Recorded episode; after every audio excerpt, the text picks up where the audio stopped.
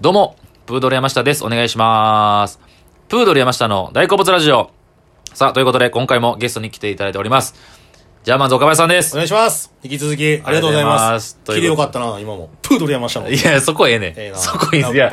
いやいや、そのね、引き続き、はい、スマップ。スマップの話を、うん、いや、ほんまに、いつもなんやかんや芸人出てきてもらった時は、うん、なんやかんうまいことまとめて終わるんですけど、うん、熱量すごすぎて、マジの途中で終わったそうやな、ほんまに、俺もその12分っていうのを、これさ、あの、考えてじゃなくて、ほんま見てもなかったわ。僕ち ょいちょいこうやってたんですけど。ごめん、俺全然気づかなかった。いや、全然ね。なんか、マジで、マジの熱量がすごい。なんか携帯たまに、え、なんかさ、え、なんか LINE 来てんかな違う違う違う違う。いや、一応あれだ、ほんまそれぐらいの熱量で語ってほしいんですけど、ま,うん、まあだから前回スマップの話をして、さあ、女性を初めてバックダンサー使って。そうですね。だからスマップ、うん、だ僕のイメージスマップっていうのはいろいろこのアイドルとしての概念を壊していったとよく聞く。うんうん、で、まあまあそのバラエティとかテレビの見せ方、うん、で、コンサートもやっぱりちょっと今までのジャニーズのアイドルとしてのちょっとそこを壊していったんかなっていう中で、例えばその、ジュニアを外す。ジュニア外したね。 98年から ?98 年から外してる。早いっすよね。だから、えっとね、今の、えー、いわゆる嵐とか、うんうん、えー、関ジャニエイトとか、うんうんえー、以降か。だからニュースとかカトゥーンとかは、スマップのバックにほぼついてない。。そう、だからそうなんですよ。だから結構、そこちょっとまたね、うん、他のジャニーズの先輩後輩の縦関係とちょっとまた奇妙に違うのが、そ,うん、その歌番組とか一緒になるじゃないですか。うん、その時の縦関係のスマップとの距離感ってまたちょっと絶妙やなというか、他の例えば、ね、V6 と誰々とか、なんかあるじゃないですか。うん、えー、まあ、カトゥーンとかわかんないですけど、はい、関ジャニとか嵐とかの関係と、そう、多分、嵐とスマップとかとかって、ジャニーズなんだけど、ちょっとまたそのバックについてないとかもあると思う。そうそうそう。うん、まあな。そこの戦略ですよね、だから。すごいのか。で、まあ女性ダンサーを置いたりとかっていう、さっき言ったんですけど。そうそうそうはあ。ほんま、ジャニーズ事務所の、もちろん、えー、タレントやってんけど、もう違うというか、なんかそういう、なんかまあこうやってな、ネットで上がってるような、なんか派閥とかみたいな問題になってくんねんけど、こうなったら。まあまあね、そこはね、まあまあ。でも、ほんまに。表面的に見たらそう。ほんまにでもな、あの、本人らも、あの最近番組とかで共演するときとかに、もう、えー、プライベートとかでも全然関係やっぱないらしいで。スマップとは、やっぱり。もうほんまに、こん、ビジネスパートナーというか。関ジャニエイトのあの、まるちゃんが最近朝の情報番組やってるやん。あれで、えっと、キムタクが TBS のドラマ出るっていうのを番宣で、まるちゃんとちょっと二人で喋るみたいなのあったけど、はい、まるちゃんだってさ、もうさ、年ももう40近くでさ、芸歴で言うともう25年、25年が CD デビューして15、6年やけど、はいはい、ほんまに緊張してて。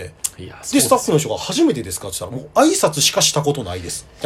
もう楽屋挨拶しかしたことないだからこれがすごいですよね。スマップの、そこを、ジャニーズなんだけど、ジャニーズじゃないって、ジャニーズということを振りにして、ジャニーズっぽくないことするっていう、とこがありますね。で、僕が一個もう一個聞いたのは、うん初めて、ジャニーズのアイドルとして、CD ジャケットで自分たちを描かなかったとか。ああ、あるな、ほんまやな。で、これで、なんかイラストレーターとか、その、そういうプロの、いわゆるサブカルの人たちを取り込んだんですって。はい。だから、スマップのすごいところは、ただただ王道の、えー、日本のメインストリーム、はい、アイドルの世界だけで売るんじゃなくて、はい、そういう部分でサブカルの人たちを取り込んだことで成功したっていう、えー、いうのを、えー、何かに読みました。確かにでも今俺こうやって劇場のそれ聞いて、はぁと思って、うん、あの、アルバム、年に1回出すアルバムで、そのぜ、さっきも言った001、002、003なんですけど、はい、えっとね、004はもう確かにない。そうなんスマップ5人映っ、5人、当時6人。そうなんですよ。映ってん。あの、僕、個人的に思い入れなのが、うん、あの、ドリンクスマップあったあったで、僕、あの、 2002年ね。親父の実家が東京で、東京韓国行った時あるんですよ。うん、その時、東京の、えー、自販機。はいはいはい。ドリンクスマップみたいなのがもうあったんですよ、バーって。缶でね、炭酸飲料でね。そうそう。あれってアルバムですよね、ドリンクスマップって。そうそうそう。2002年7月24日発売な。 いやいや、細かいな、そうそう。俺は携帯のロックナンバー未だにそれやから。なんすか ?20020724 で携帯ロック解除できる 。からいやいや、長いな、ほん長いな。 8桁。いやいや、ほんで、それなんかもう、CD ジャケットなんかもうもう文字じゃないですか。うんうんうん。しかないじゃないですか。フォントだけみたいな。で、それって冷静に考えたらすごいことなんですよ。だってアイドルだもん。そうか、ほんまなほんまやね。そうなんですよ。だって普通全部、あ、ジャニーズなんか大体 CD ジャケットなんかもう自分たちじゃないですか。ビジュアルとして。それがだから、当たり前のようにスマップをあんまり意識せず見たらあんま気づかないんですけど、はい、ジャニーズのアイドルとして見たらすごいんですよね、やっぱ。うん、。スマップは、アルバムはほんまに5人が、えー、6人が、ジャケット映ったことはそっえ、俺が言ったその004からないかもしれないそうでしょマジでないかも。だから全、ごめん、さっき言った99年の、バードマン、俺が初めて行ったやつは、5人映ってる。 ごめんって謝らんでも分からん。でも5人、 5人ちっちゃいわ。 5人ちっちゃい5人。 5人ちっちゃい5人で。で、2000年からの S マップ、ドリンクスアップ、MIJ、サンプルマン、ポップアップは、でも全部さよ。そうでしょ。スマップっていう文字で、当時のすごいイラストレーター。それこそなんか、あれ、と、あの人とかも手書きでだで、あの、盗作で、あの、騒動になった東京オリンピックのロゴ。ああ、あの人も。そうそうそう。とかも、なんか手書きでたりいや、だから、そこなんですよ。意図的に、戦略的に、アイドル、ジャニーズとも、まあ、俺らはこれでも売れるわって自信の表れかもせんけどな。ああ、そうか、それもあるか。うん。あいや、すごい確かに。そうやな、ほんまやな。そうです顔で売ってるわけやもんな。アイドルってそうじゃないですか。しかもジャニーズでしょ。うん。絶対そうじゃないですか。なんか CD ショップに行って、パーティーで、あ、これ、キムタク、あ、え、スマップアルバム出したんって感じやもんな。そうですね。知らん、知らんっていうか、そこまでな、アンテナいや、それもありますね。あとでも、だからもう一個あるのが、やっぱ、スマップスマップっていう番組の力も絶対大きくて、多分、で、最後、歌のコーナーあるじゃないですか。もう、あれがまさにそうやと思うんですよ。結局、サブカルじゃないけど、音楽の、本格的なその音楽畑の好きな人とか、音楽の人たちを取り込んだじゃないですか。で、決してスマップが歌が上手いとか、音楽性が高いそういうわけじゃなくて、ただ、そういう人と一緒にやるということで、スマップと共演することに付加価値がついたというか、スマスマのあれこうなったら売れるというか、まああったじゃないですか。だからそういうのとかマジですごいな。ジャニーズに収まってないなというか。結構あのやっぱ歌のゲストは、ほんまに、言うたらそのちょっとポットでの売れた子とかはあんまり出られへんのよ。うんうん、まあね。結構ある程度 CD が売れてセールス的に、ほんでビッグでメジャーになった人が出るから、だから俺覚えてんのが、あの、AKB48 が2009年ぐらいにビストロのゲストで出たんビストロスマン、料理作るコーナーで。俺はその時大学3回生ながら思ってて。 AKB ですよね。そう。AKB スマスマ出るのちょっと早いけどな、みたいな。いや、まあまあ。そう。ぐらい、やっぱスマップスマップに出るって、やっぱ今さ、なんか俺なんかこういう言い方したくないけど、今なんかあんまそういう番組自体がなくないまあまあ、バラエティ論になりますけど、そうですよね。まあ、いいともとか。笑そう、笑っていいともの、やっぱレギュラーなるってことすごかったやん。そうですね。ほんまに認められた、みたいな。そうですね。だから、僕らちょうど、僕自身が芸人の、えー、1年目なら、NSC の時に、いいともが終わったんですよ。うん。で、その3年、2、3年後に、まあ、スマップが終わって、うん、まあ、だからその、結局、スマスマのビストロスマップに出たいとか、うん、そのいいともなに出たいとかっていう、そういう、ちょっと一個の指針となるような番組はないですよね、今あんまり。そうやな、うん、だからそれを一個作ってたスマップがマジですごいなと思いますし、うんうん、まあそれバラエティの話になっちゃうんですけど、うん、いや、だからすごいですよ、つくづく。いや、ほんまに。だあれもようできてるで、スマスマも料理やって、ほんでそのゲ、えー、アイドルが芸人みたいなコントもして、ね、ほんで体張ったことして、ロケしてなんちゃらして、この5人、この6人は一体何者ってなったら最後にその言ってる歌で締める。そうなんですよ。あ、そうか、この人ら、アイドルグループっていうか、そうそうそう歌手なんか。っていうので、えー、その、すごい、A ちゃん、矢沢永吉出た時もあるし、松山千春が出たこともある。マイケル・ジャクソンも出たし、そうそうそう。ね、とか、そういうのやっぱすごいなっていうので。そうなんですよ。うん、スマスマ、スマップスマップっていうもう、だから、絶対に二度と見れるようなことができないようなジャンルの番組じゃないですか。かもしれない。今後、絶対ないですもんね、あんな番組。5人の男たちが集まって、アイドルグループで、うん、で、コントやってね、うん、料理やってて、あんなバラエティ番組は二度とないですからね。。あれ、もともと料理も、あのー、メンバーの一人の森くんが、普段からプライベートで料理得意やね。